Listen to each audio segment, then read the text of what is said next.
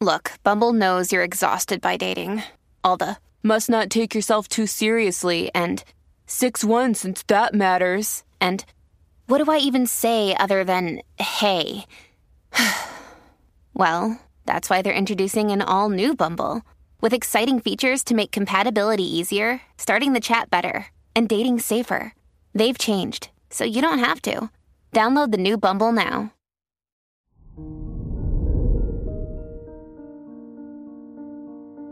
Hello there, Cancer, and welcome to your horoscope for today, Thursday, October 12th, 2023. As your chart ruler, the moon trines Pluto and Uranus in your third, seventh, and eleventh houses, there's an emphasis on making connections.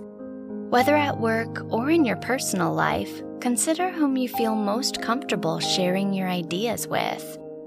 You're ready to express yourself more. It's just a matter of allowing yourself to. Your work and money. With the Venus Saturn opposition in your financial houses, it's time to reassess your investments.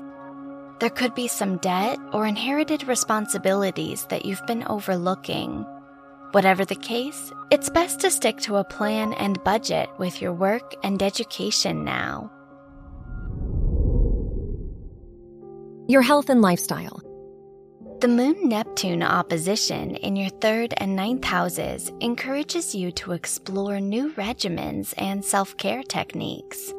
Maybe you've been neglecting your feelings or your usual nightly rituals.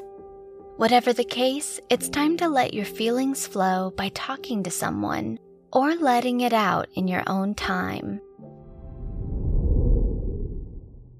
Your love and dating. If you're single, your fifth house ruler's trine with the moon and Uranus could influence you to seek out a new, exciting connection.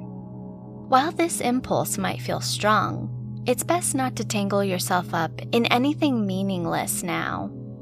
If you're in a relationship, it's a good time to have a game night or talk over your recent misunderstandings.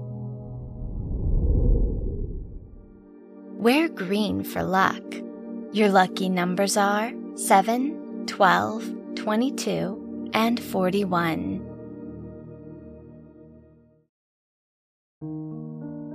From the entire team at Optimal Living Daily, thank you for listening today and every day. And visit oldpodcast.com for more inspirational podcasts. Thank you for listening.